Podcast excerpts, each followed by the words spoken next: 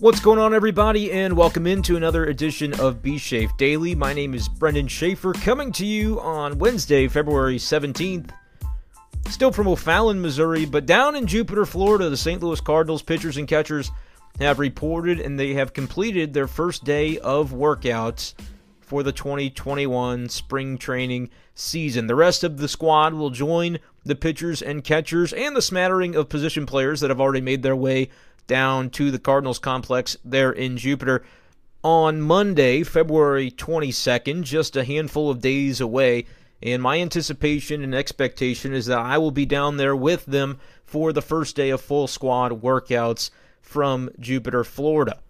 Still stuck back here in Missouri in the cold, in the snow, with many of you awaiting the time to leave. But the way they set it up this year, there is no media access prior to that first day of full squad workouts. So basically, if I were there right now, I'd just be on the outside of a fence somewhere, peeking my way in. The expectation is that once the 22nd arrives and full squad workouts begin, there will be some sort of media area to be able to take in the workouts on some of the backfields there at the Cardinals complex. So, not 100% sure what that's going to look like until I get down there, but should be able to bring you guys some insight and updates from Jupiter on B Shafe Daily in the weeks ahead. So, make sure to subscribe to the podcast if you haven't done so already.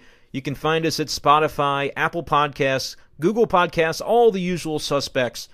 And for a complete list, go ahead and head on over to anchor.fm slash bshafer12, and it'll all be there for you right there on the screen. The multiple platforms where you can find B Shafe Daily. But for now, the name of the game was Zoom as we got to talk to a few of the Cardinals following the workouts on Monday. And I said that I was going to be doing an episode talking about the starting rotation next. And it makes sense that I'll be able to dabble in a little bit of that conversation today because the players we heard from, two guys that are, you could say, are competing for spots in that starting rotation, uh, or in one case, maybe more so than the other, already should have a spot locked down in that rotation. Let's start, though, by mapping out what the starting five could look like for the Cardinals entering 2021. Before I get into it, the caveat that I always bring if you've listened to the show before, you probably know by now. My expectation as spring training begins is unfortunately that one of your starters is going to get hurt. It is going to happen before opening day. It is a virtual certainty. You don't know who it's going to be, but the rigors of a baseball season and then you go through the off season and you come into spring training, hopefully you're fresh, but in many cases ramping back up, those injuries they tend to come to the surface. And so we don't know necessarily what the Cardinals' health is going to be next week when full squad workouts begin. We don't know about the week after that when games in Grapefruit League play are slated to begin. And we certainly don't know a month from now what it's going to look like, what the injury bug could do to the Cardinals or any other team as spring training camp unfolds. And so that's my caveat off the top.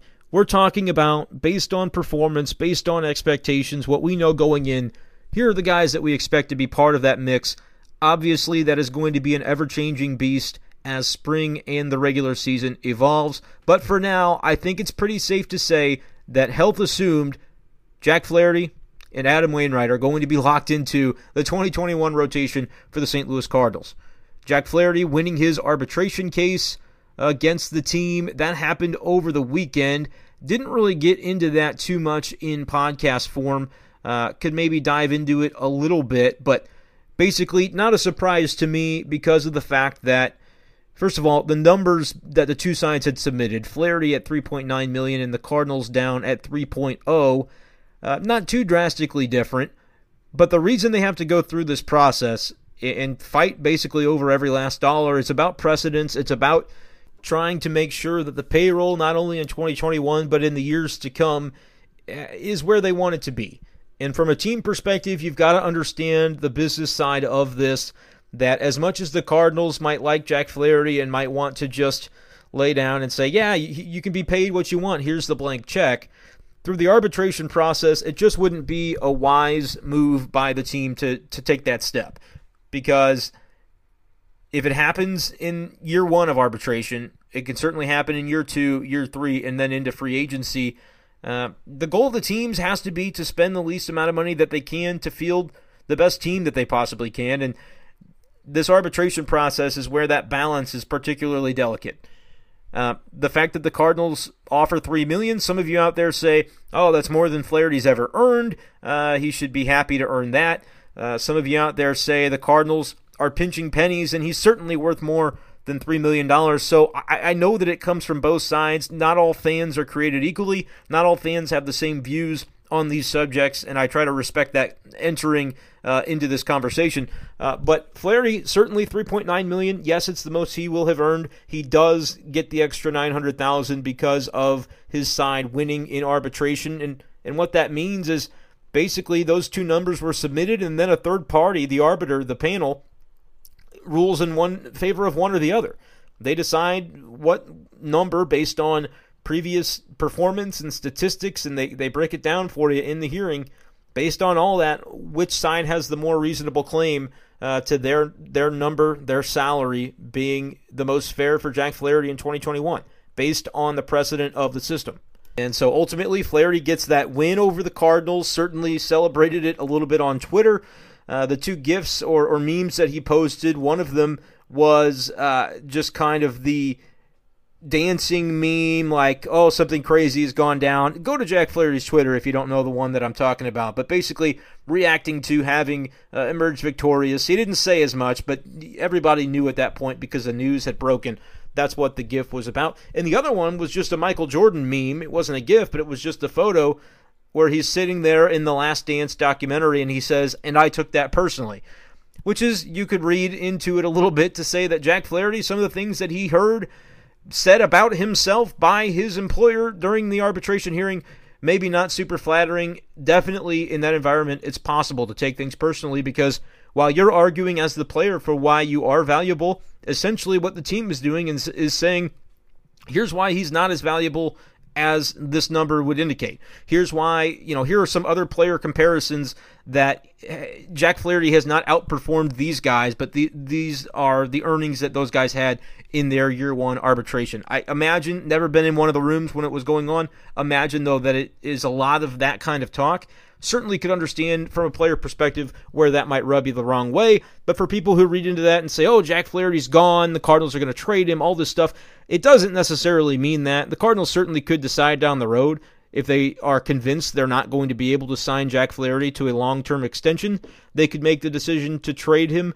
But I imagine with where the Cardinals hope to be competitively by adding Arenado, by fielding a team that that figures to be in the mix in the NL Central at the very least. Uh, in the next cu- couple of years, when Jack Flaherty is ARB two, ARB three, hopefully the Cardinals in the standings are not in a position to where they're looking to sell at a trade deadline and then potentially, you know, to give away Jack Flaherty just so you can recoup some younger pieces.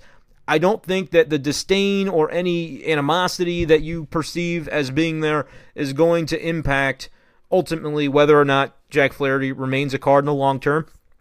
That matter is pretty simple. It comes down to what are the Cardinals going to be willing to pay him when it comes time to either negotiate an extension, which I imagine if you're Jack Flaherty, based on the way he's done things throughout his career, is not overly eager to give up some of the uh, free agent opportunity that he could potentially have a couple years down the road without, you know, a, a massive, fairly market value uh, contract that would extend him for years to come. So I don't think he's going to eagerly enter into a negotiation where he feels he's going to be lowballed and accept some kind of offer. I just don't think that's the way Jack Flaherty prefers to play it, and it's certainly his right to be able to play it however he would like to, uh, to bet on himself, essentially. You've seen that take place with Trevor Bauer, in this offseason he signs not a long term deal with the Los Angeles Dodgers, but the first two years of that deal, I believe, are 40 million each year on the average annual value. So he's obviously making a, a sizable salary for those two seasons.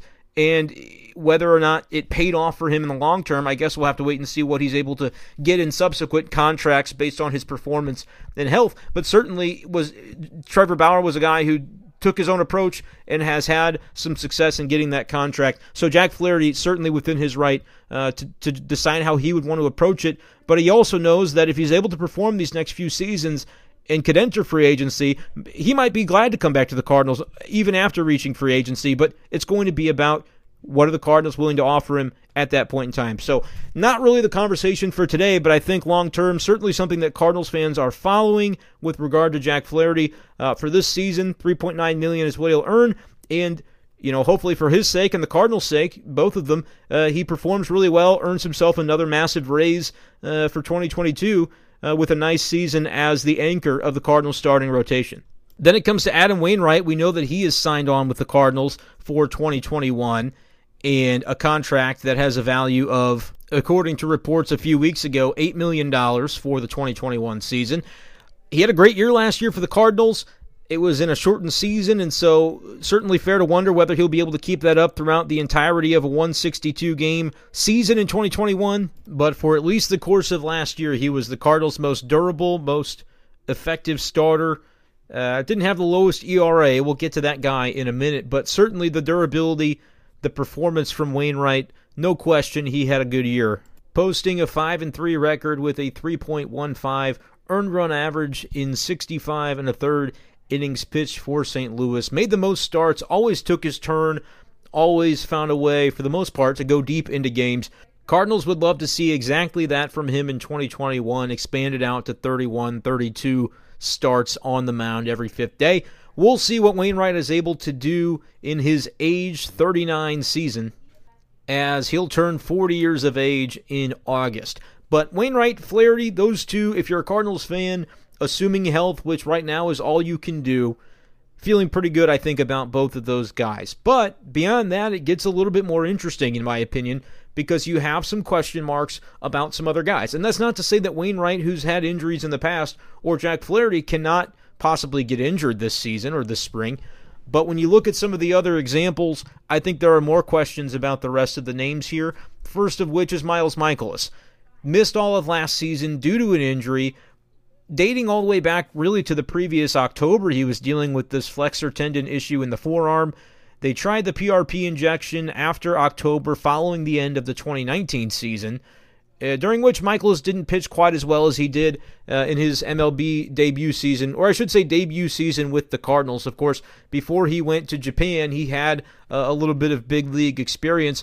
Really refined his game overseas, though, came back to the States joins the Cardinals, pitched really well, ERA below three in that 2018 season, won a bunch of games, everything was good. He was the workhorse innings eater that the Cardinals had sought. They give him the new contract, but then coming into 2019, didn't quite perform as well, and then had the injury toward the end of the year.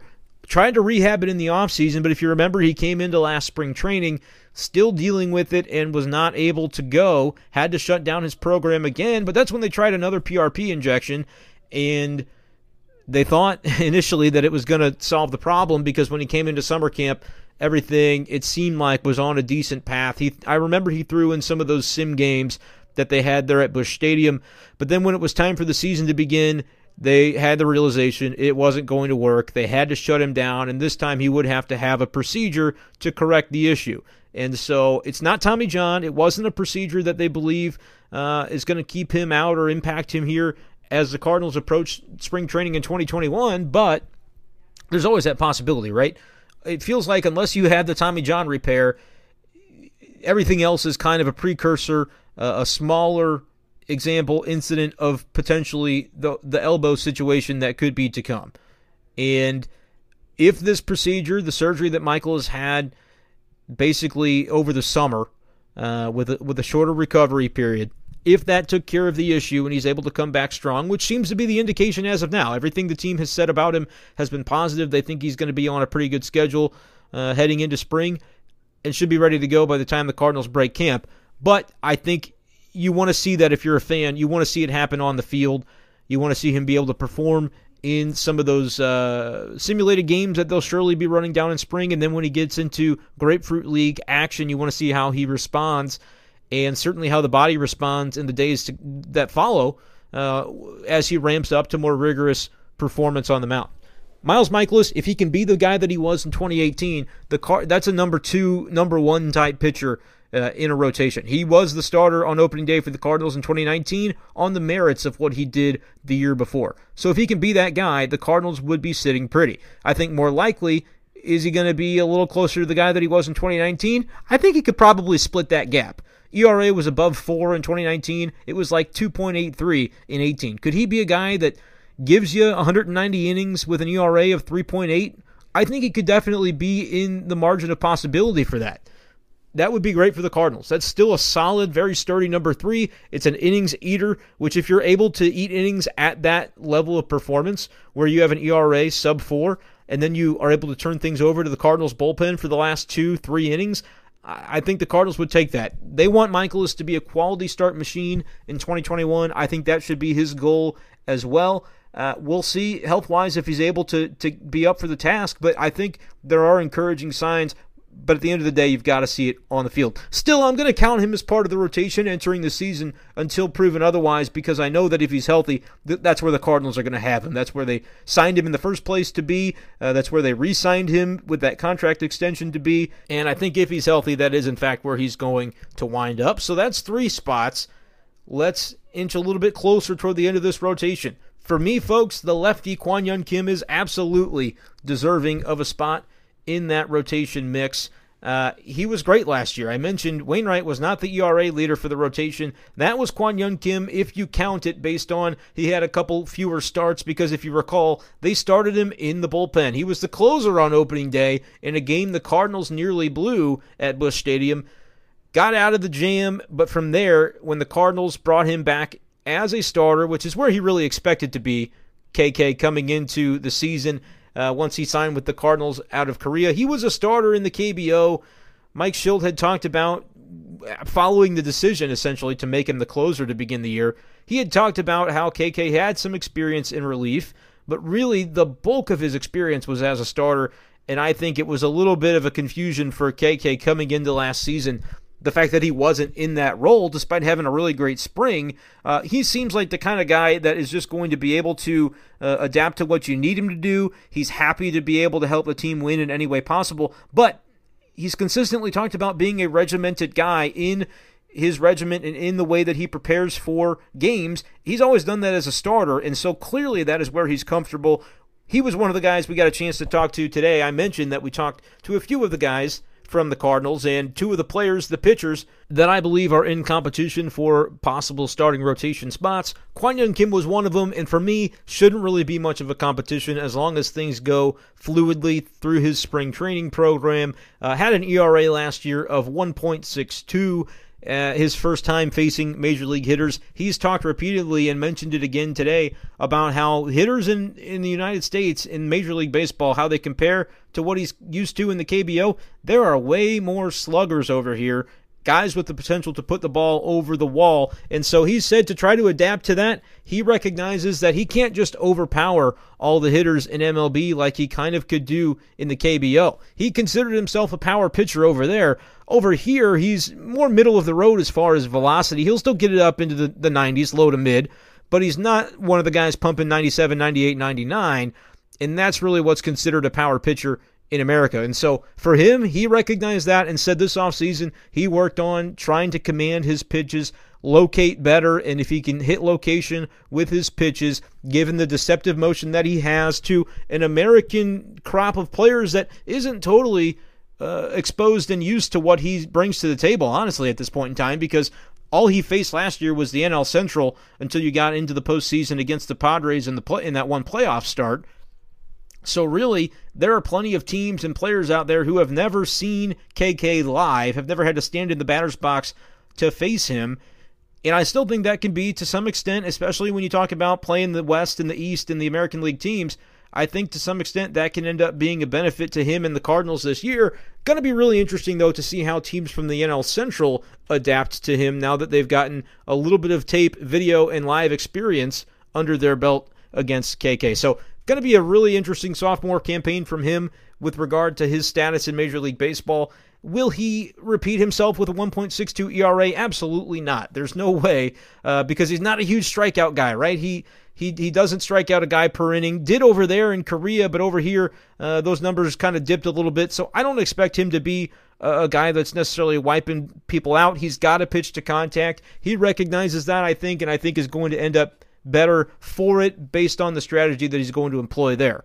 Now, the other guy that we talked to on Wednesday via Zoom was Carlos Martinez, and he is somebody that absolutely gets the ire of Cardinals Nation when things don't go well. There are those throughout the fan base who have already probably kind of written him off as we head into 2021. And I'll admit that in the offseason, when I took a look at this Cardinals team before they had made their moves and had basically constructed the roster that we see today, I said starting pitching could be an area that you want to make an addition of an established veteran because I think there are question marks in the group. They've since traded Austin Gomber, and so that adds kind of uh, not another question mark, but it takes away part of the depth that you would rely upon if guys in the top two, three, four of your rotation don't ultimately pan out. And so they didn't really add anybody to replace Austin Gomber. They've got depth, and we'll talk about some of those names here in just a minute at the end of this podcast. But where Carlos Martinez fits in is interesting because I did kind of write him off from the conversation of or at least from the mindset standpoint of the Cardinals can enter this season assuming he can be one of their five starters. I said at the end of last year, I don't think that's the case anymore. If you've listened to the show in past months and years, going back to last year, I have been a guy that's beat the drum for Carlos Martinez as a starter because I think what he did from 2015 to 2017 was elite stuff, was ace caliber starting pitching in Major League Baseball as a national leaguer. And if the Cardinals could replicate that from him, you would take that every day of the week and twice on Sunday. But as the years have evolved and Carlos Martinez has struggled to get back into the rotation for whatever reason, at times I have blamed the team for not putting him in the position when I thought he ought to have earned the chance, and at other times it was clear that from the way he was performing, it just wasn't the right idea at that time. Uh, last year, they gave him the chance, and it didn't work out. Now, COVID 19 certainly hit Carlos Martinez. There's no question about that. And he talked about it on Wednesday, the extent to which that impacted him during his season. Even after he recovered from the virus, he said physically he just wasn't as strong. He was without strength, is the way he put it. While mentally he was ready to compete and do his best every day, he said, I tried. I was trying out there, but he pushed it. Physically, he just wasn't in the right place.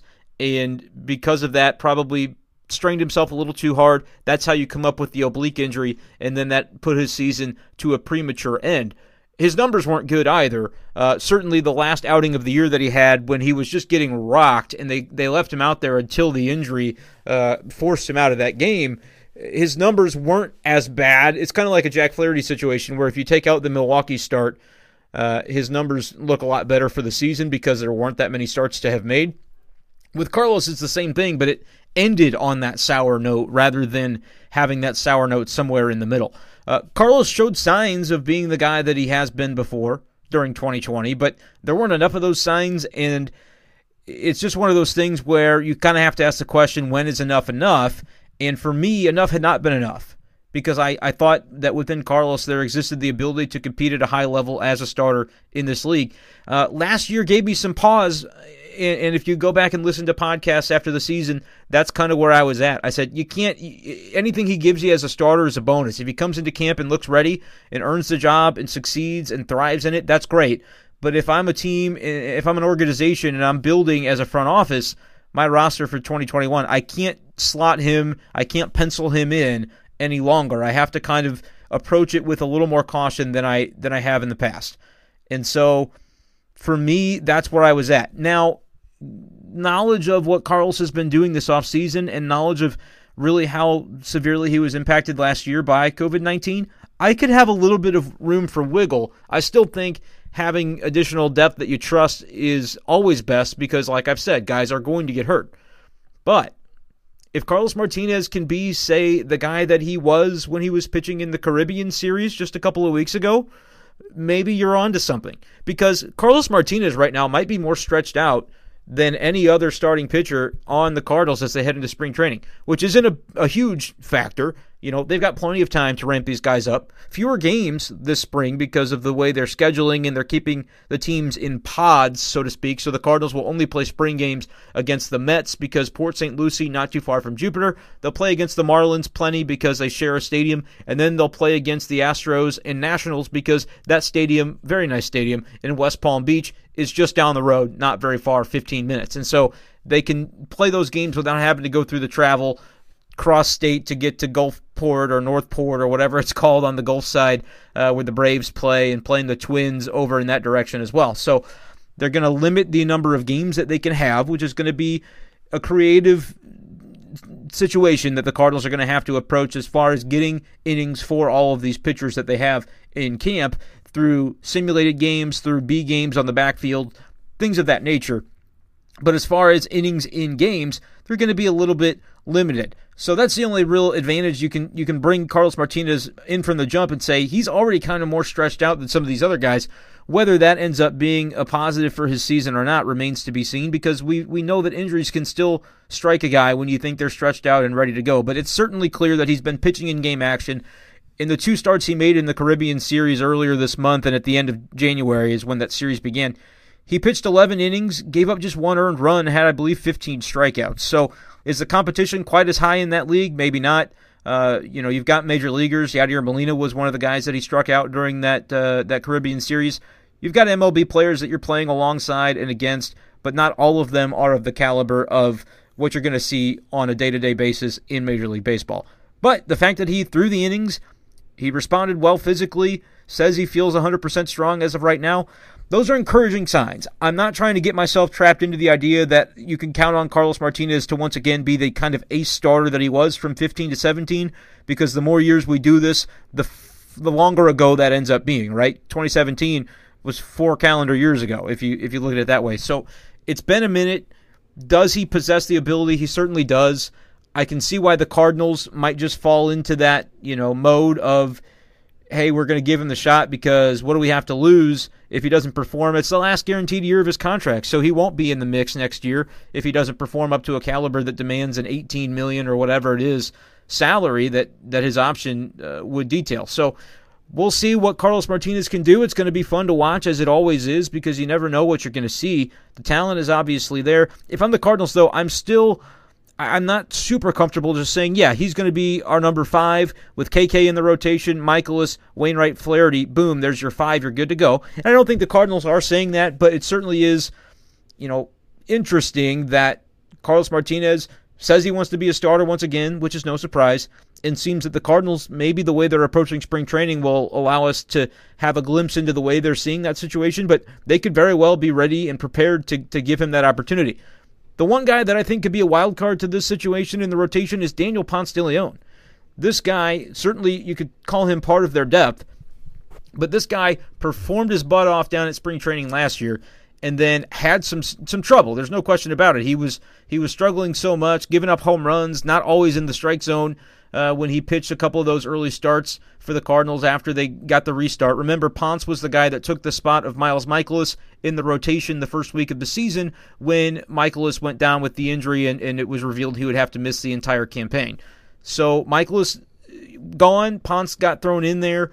Uh, didn't really go the way his spring went. It's like the COVID shutdown. He kind of lost a little bit of the groove that he had found, that I thought he'd found anyway, down in Jupiter when he looked really good, and I was predicting a breakout season for him. He ends up going to the alternate side at one point, gets optioned out. It's just not working. Really, at that point, though, the Cardinals know they have doubleheaders coming up. They know they're going to need him. Go get him right. Try to, you know, take him away from the environment and see if he's able to, to get out of his head a little bit and find ways to uh, improve on the situation that had gone wrong with his pitching to that point.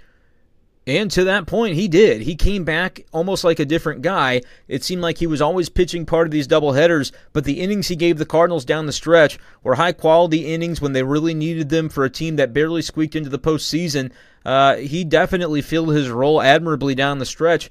And you look at his ERA over those final starts after he came back, which it was like he was always off the roster unless he was pitching, which is unfortunate for the for the player because when you talk to him in spring training last year, he was talking about not wanting to be on that Memphis shuttle again in 2021. Somebody else can ride it, is what he said. Well, unfortunately, there was no Memphis shuttle because there was no Memphis to go to. Instead, it was the alternate site shuttle, and he ended up being the the guy that would be starting during doubleheaders little did we know at the time, there would be a lot of doubleheaders that would be uh, necessary to have those kinds of starters, and, and the role was more valuable in 20 than it was in other seasons. But this year, I think a strong spring it should be an open competition. And if you're just looking at, okay, everybody somehow stays healthy, which probably doesn't happen, you're looking at maybe those six guys for five spots. I, I would have a total open competition, and whoever performs better between Ponce de Leon and Martinez, that would be my number five starter. And this year, more than other years, I am more comfortable saying, hey, even if Carlos has a decent spring, if somebody else like Ponce looks better, and we just have a little bit of reservation in the back of our minds about what Carlos is going to be able to do as a starter long term. Can he hold up? I'm okay maybe putting him in the bullpen this time. I haven't been in the past, but I think it's not that I'm suddenly flip flopping on, on a long held position. It's that I think we've seen evidence that there could be some reasons to change this time. It's based on growth and knowledge, and I think with where Carlos is at, you may just want to be able to get something out of him rather than get nothing. He may be able to do it as a starter. I don't know. I have more questions now than I did a year ago, and maybe that's unfair because I'm giving Lane Thomas a pass when it comes to COVID and saying, hey, I'm not going to write him off based on last year. I'm not anointing him a starter in the outfield for the Cardinals, but I'm looking at Lane Thomas and saying, yeah, if given some opportunity, he might be able to be somebody that is a serviceable, solid fourth outfielder, maybe somebody who could play and, and start several times a week. I'm not going to write him off because of a bad COVID year. Carlos, I'm not totally writing him off either, but I'm also looking out there and saying if Ponce de Leon can pick up where he left off at the end of last season and somehow you do keep everybody in your rotation healthy, imagine a bullpen anchored by Alex Reyes, Genesis Cabrera, Giovanni Gallegos, John Gant, who I've heard recently is good at baseball, and Carlos Martinez. And that's I haven't even said Andrew Miller's name. Tyler Webb has been serviceable. Eh, I'm probably forgetting some other guys like Junior Fernandez. This bullpen could be the best in the league potentially if you keep healthy, if if guys perform to their abilities. So I, am willing to, because I think there's ways for Mike Shildt to employ Carlos Martinez strategically in the bullpen if push comes to shove, and because I am definitely in Daniel Ponce de Leon's corner, believing he deserves a shot could be really interesting to see how the Cardinals construct a pitching staff, provided the health remains. But that's kind of the breakdown I have for the pitching conversation from today. Uh, certainly, we'll be hearing more from Cardinals players throughout the week. And then again, Saturday, I'll be making my drive down to Jupiter. And by Monday, when, when full camp opens, I should be there. So excited about that. Hope you are excited as I am. Probably not excited as I am because I'm the only one getting out of the weather. But I hope you're excited to be able to listen to the show and hear the insight and conversation that I will have the opportunity to bring you live from Jupiter, Florida. So make sure to hit the subscribe button one more time. I'll give it a plug. Spotify, Apple Podcasts, Google Podcasts. You know the drill. Get on top of it if you haven't already, and you'll be along for the ride with B Shape Daily throughout the, the spring, the preseason, and the regular season as we break down Cardinals baseball in 2021. Appreciate you guys for listening to this episode of the podcast. Sorry it took me a little bit longer to get out than I had anticipated, uh, but we're gonna we're gonna be getting on top of things and rolling out these episodes, five or so per week, especially when we're down there in Florida with daily news to update you on. Appreciate you guys once again, and we will talk to you next time on B Shape Daily.